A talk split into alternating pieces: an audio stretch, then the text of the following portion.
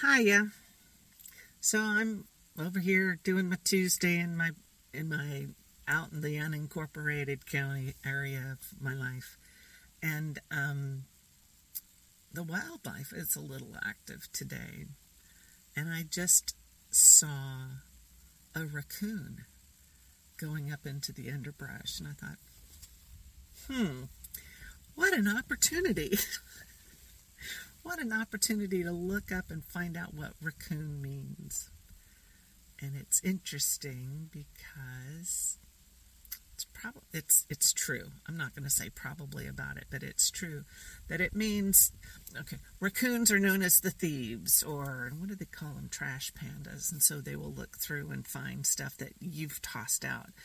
But um, raccoon according to wherever I found it means that I am hiding something from myself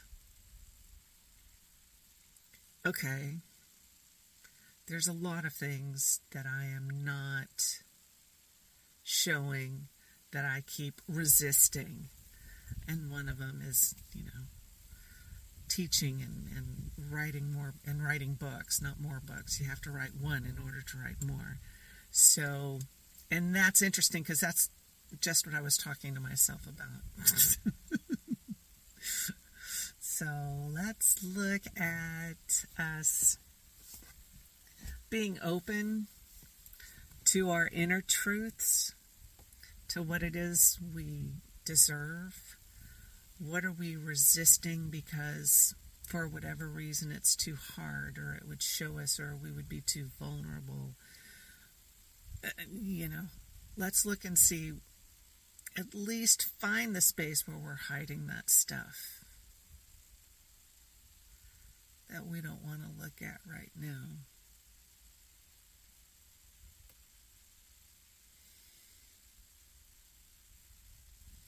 I feel there's some vulnerability coming around. Please understand you're in a safe space with me. I'm in a safe space here too. And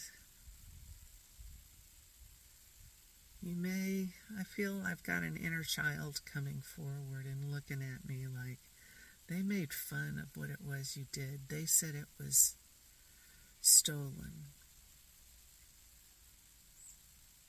So let's